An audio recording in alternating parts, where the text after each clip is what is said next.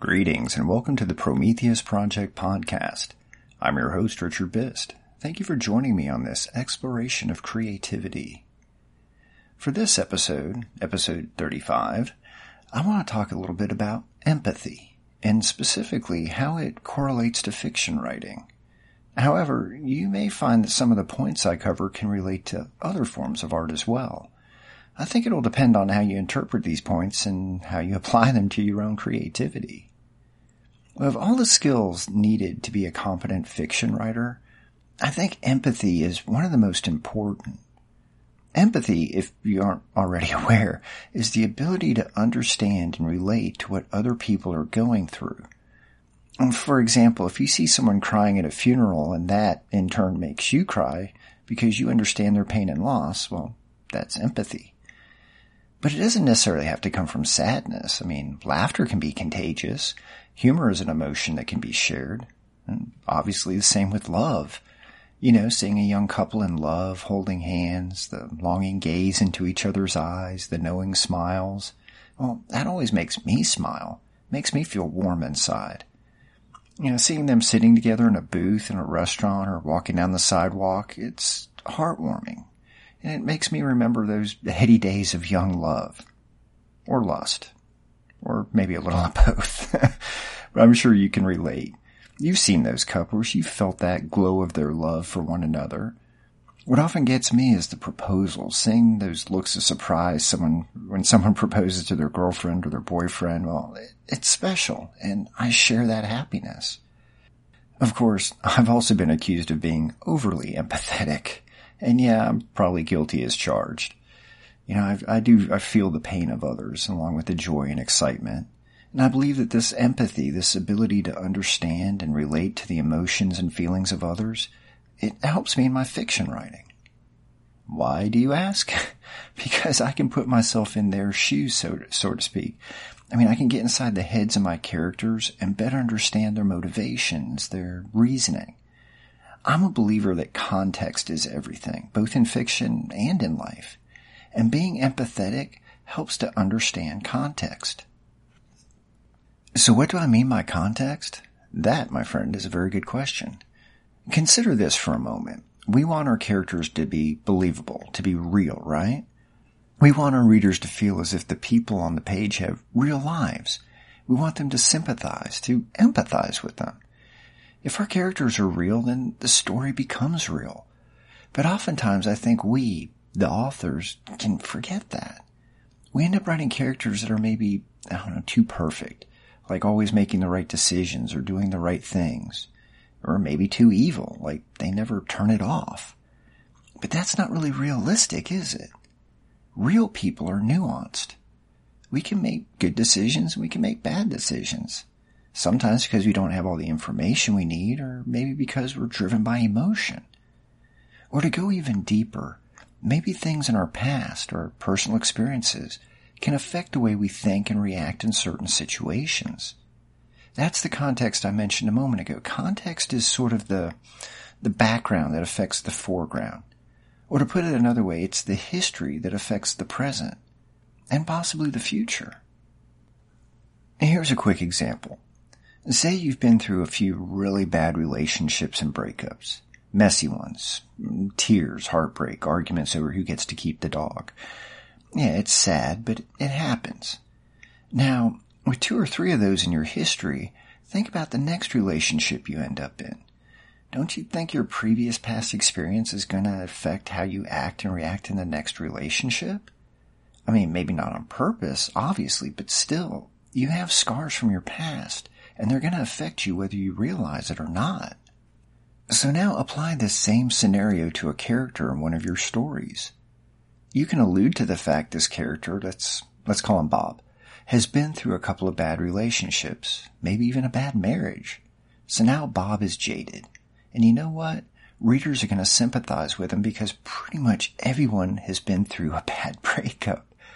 That's where the empathy comes in. They can relate to Bob's situation because they've been there. And now they understand his background, the context. They will better understand why he's acting like a jerk to his new girlfriend or boyfriend. I mean, whatever makes Bob happy. But do you see what I'm getting at? Bob is going to make a few bad decisions with his new partner. Without the context, the reader won't necessarily understand why Bob is acting the way he is. But with maybe a little glimpse into his past, they can connect the dots and realize that Bob is acting out because of his history. The scars are there. Maybe they haven't completely healed. And now he's screwing up a new relationship based on his past. The key here is that we get the reader to feel for the character or the characters. And in order to do that, we have to provide at least a little bit of context.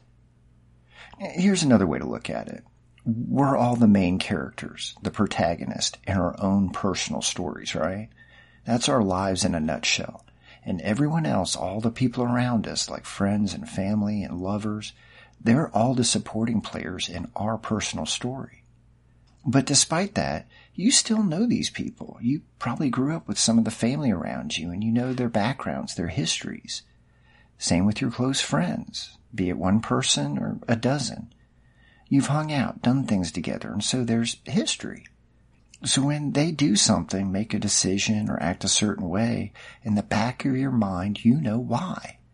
That's who they are. That's what you expect from them. Like if one of them loses their temper over something, you think, oh, that's just how Bob gets when the spaghetti is cold. And you may even know that when he was a kid, he was so poor he ate nothing but cold spaghetti. So, hey, context, right? I know that's kind of a silly example, but I think you get my point. Readers will respond to characters they can relate to. But don't misunderstand this. I'm not saying they have to completely relate to the character or characters.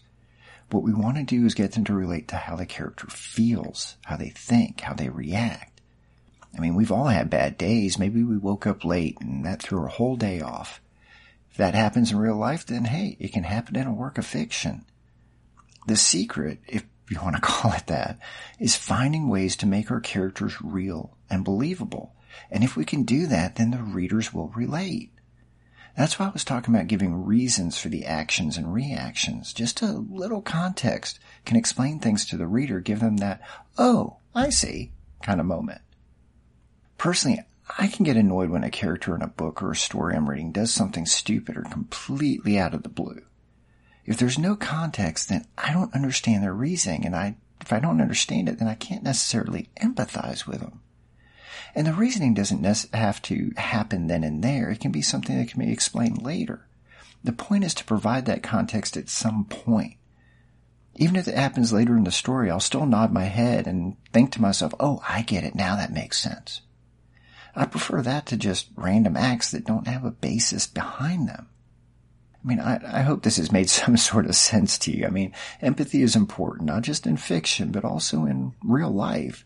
I mean, we have to be able to feel for others to understand where people are coming from. That's something I try to keep in mind as I go about my daily routines. Like when I run into somebody at work who's acting pissy and un- unpleasant, when they usually aren't that way, I try to keep in mind that maybe, hey, something must have happened in their personal life that morning that ruined their day. They aren't necessarily mad at me, just angry in general. So in this case, I'm providing the context in this situation. It makes my own life a little more manageable when I remind myself that other people have their own issues too.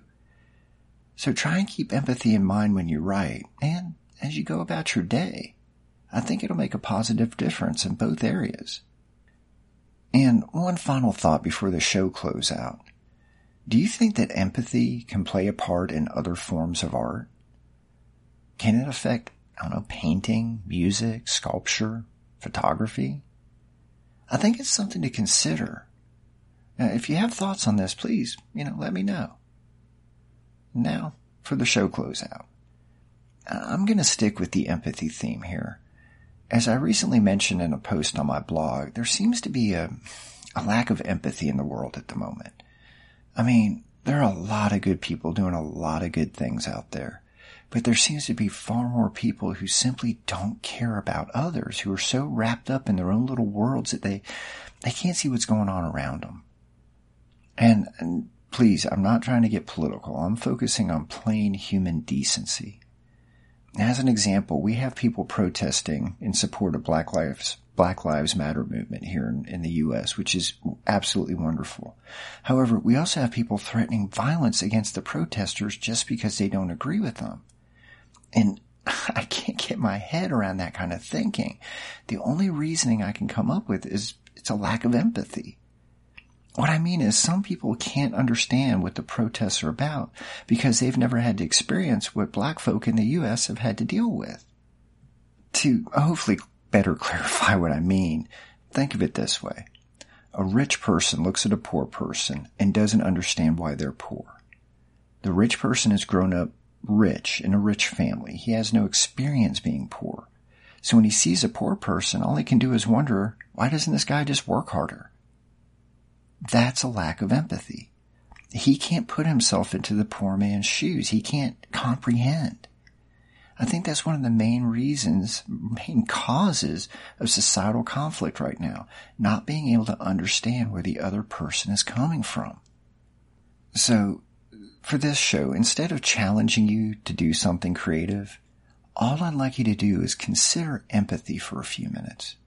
Think about other people, not just friends and family, but people who, I don't know, live next door to you, the mailman, the person who rang up your groceries at the store. Think about what they must have going on in their lives. From a writer's perspective, think of it as turning the focus away from the main character, you, and shining the spotlight on the supporting cast, the everyday, ordinary people you encounter. Also, try to keep in mind that everyone has their own set of problems. They are all fucked up in their own unique way. We all are. Just because someone didn't say thank you when you held the door for them doesn't mean that they're rude. They may have just lost their job or they're trying to get over a bad breakup. We never know what's going on in another person's life, and conversely, they don't know what's going on in yours. Empathy, it's akin to compassion. The world so desperately needs that at the moment. Please, please give it some, some thought soon. It may help you to better understand someone else's point of view, maybe even change your perspective on your everyday interactions. I hope it does. And my apologies for veering off onto a personal aside like this, but I feel it's something important that needs to be addressed. So, with that said, I hope you got something positive out of this episode.